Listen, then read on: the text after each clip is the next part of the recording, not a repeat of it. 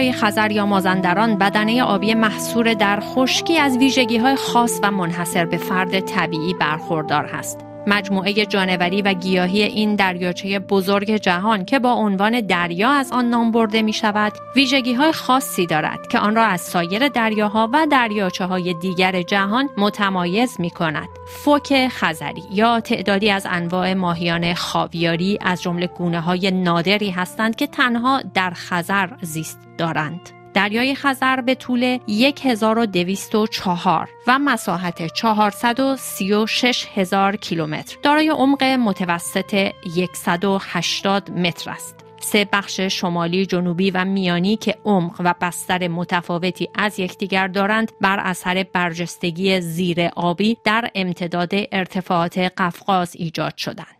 سواحل دریای خزر چه ویژگی هایی دارند؟ گونه های نادر و جانوری موجود دریای خزر بیشتر در چه بخش هایی زیست می کنند؟ چالش های مهم پیش روی دریای خزر یا مازندران چیست؟ آقای فرخ مصطفی کارشناس محیط زیست در تهران که مهمان این هفته مجله دانش و فناوری است در ابتدا درباره ویژگی های سواحل دریای خزر مازندران توضیح می دهد. اگه به صورت خلاصه بگیم به خاطر تغییرات بسیار زیاد آب دریا این سواحل مرتب دستخوش تغییره. مثلا مدت ها قبل حدود مثلا سی سال پیش آب به شدت رفته بود پایین. در یک عالمه ساحل جدید به وجود اومده و این ها زیستگاه های پرنده ها بودن. یعنی بخشی که بهش میگن منطقه میان ساحلی. این بخش خیلی بزرگ بود و زیستگاه پرنده های زیادی بود. به محض که آب دریای خزر دو مرتبه رفت بالا تمام زیستگاه دو مرتبه رفتن زیر آب. یعنی عملا این سواحل دستخوش تغییرات زیاد شدن و کلا زیستگاه پرندگان و موجوداتی که تو این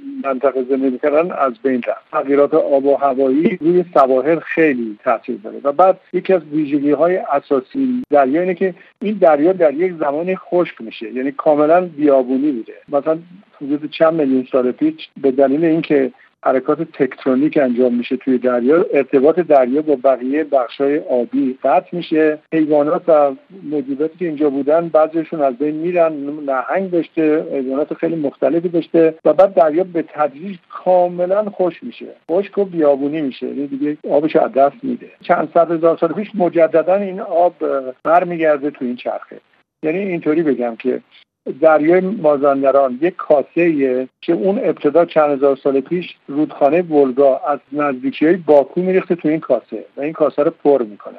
از سمت شرقش هم دو تا رودخونه سیردریا و آمو دریا شروع می‌کنه. باز به این دریا متصل میشه. این شروع می‌کنه آبش به بالا اومدن و بعدم این آب انقدر بالا میاد که همینطوری شروع می‌کنه به طرف شمال حرکت کردن. چون از طرف جنوبش چون کوهستانیه نمی‌تونه آب خیلی بالا بیاد. ولی بیشتر این روی زمین های ساحلی بیابونی گذشته حرکت می‌کنه و میره مثلا همین جایی که الان حاجی ترخانه تا اونجا خودشو می‌کشه و اون بولگا خودشون می‌بره عقب. در اگه ما دریا رو به خاطر آب و محیط زیستش نگاه کنیم بخش شمالیش فقط یه درصد از آب دریای خزر رو داره. یعنی توی عمق 4 5 6 متری آبی اون بالا نیست. بخش میانی مثلا به حدود مثلا 200 متر عمق داره ولی بیشتر عمق دریای خزر دریای مازندران تو بخش جنوبیشه که تا هزار متر هم می‌رسه. و من می‌تونم بگم که مثلا حجم بخش کلی دریا مثلا اگه تقسیم بشه بین مثلا جنوب 66 درصد 70 درصد داره و میانه 30 درصد. در منظورم اینه که اکثر موجودات دریایی بیشتر تو این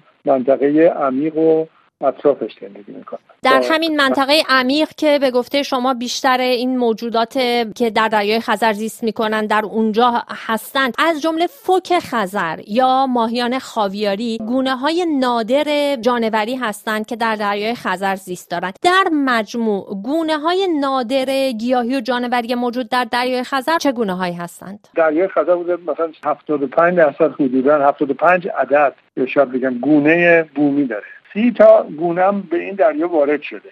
گونه خارجی. که بهش به انگلیسی میگن اینویسیو یعنی مهاجمن که بعد مشکلات زیادی رو به وجود آوردن. سه چهار گونه قطعی از اینا کاملا مربوط به دریای خزر اصلا همین فوک خزری فقط مال این دریاست. هیچ جای دیگه نیست. هر سه تا ماهی خاویاری که دارن مثلا حالا آسترا و نمی‌دونم بلوگا و سبروگا و اینا ماهیایی که اسمای روسی دارن حالا اینجورش من چهارواش خالواش یه چیز مشابه دیگه یا اوزون برو اینا اکثرا ماهی هستن که مال های خیلی قدیم در حد یه فوسیل یک دریایی با مشخصات بسیار متمایزی نسبت به بخش های دیگه دریاهای دیگه.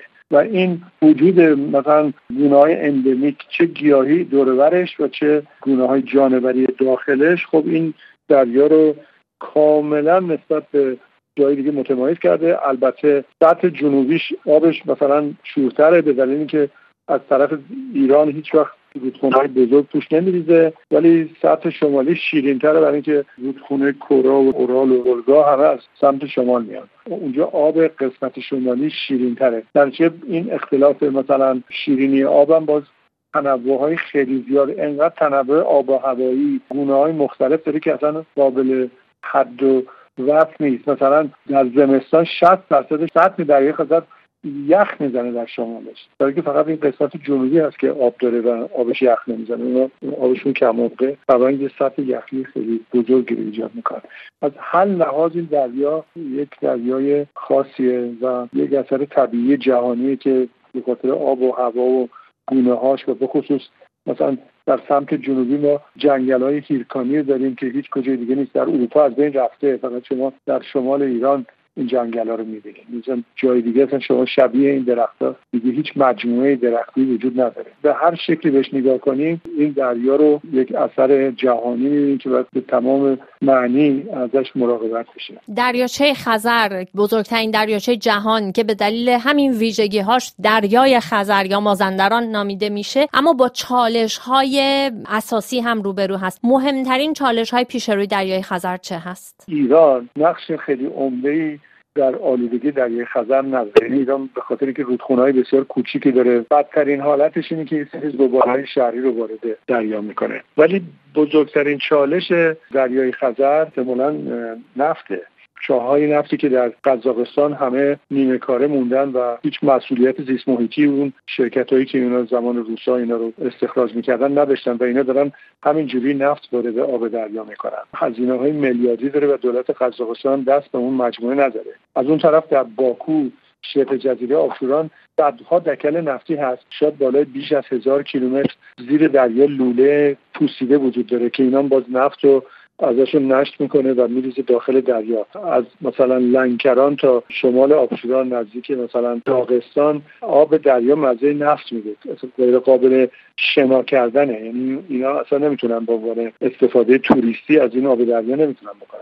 تازگی هم مثلا روسیه یه منبع نفتی خیلی بزرگی پیدا کرده. جای اسم ولادیمیر فیلانوفسکی. و شرکت لوکویل ممکنه از این استخراج کنه و باز این خطر آلوده کردن است. دوترین خطر فعلی که باز دریا رو تهدید می‌کنه اینه که ممکنه بین ترکمنستان و آذربایجان یه لوله نفتی از وسط دریا بگذارن که این دیگه واقعا احتمال خطر بسیار زیادی و ایران باید شدیدن با یک همچین لوله کشی زیر دریا مخالفت کنه برای اینکه اگر یه اتفاقی خدا نکرده بیفته تقریبا ما سواحلمون از دست میدیم. ما یه بهانه خوبی داریم که نذاریم این نفتی از بین دریای خزر و دریای مازندران این دریا برای ما سواحل جنوبیش حکم ریه های تنفسی رو داره. یعنی ما این هزار کیلومتر ساحلی که داریم در شمال ایران برای کشور خشکی مثل ایران که مثلا هیچ کجای همچین تجمع گونه های مختلف و سرسبزی نداره و این رطوبت نداره و این کوههای البرز این رطوبت رو جذب می‌کنن. برای ما حیاتیه که این ریه تنفسی رو برای نسلهای دیگه نگه داریم. به هر شکل شده و مانع از این بشیم که ساحل رو تخریب کنن یا ساخت و ساز وحشتناک توش به وجود بیاد. الان تقریبا یه شهر هزار کیلومتری داره شکل می‌گیره. یعنی از بندر آستارا تا دومیشان همه ساحل داره ساخته میشه و من اینو به عنوان یه هشدار میگم که انشالله مسئولین احساس کنن که برای مردم هم یه جایی بذارن که با دریا ارتباط داشته باشه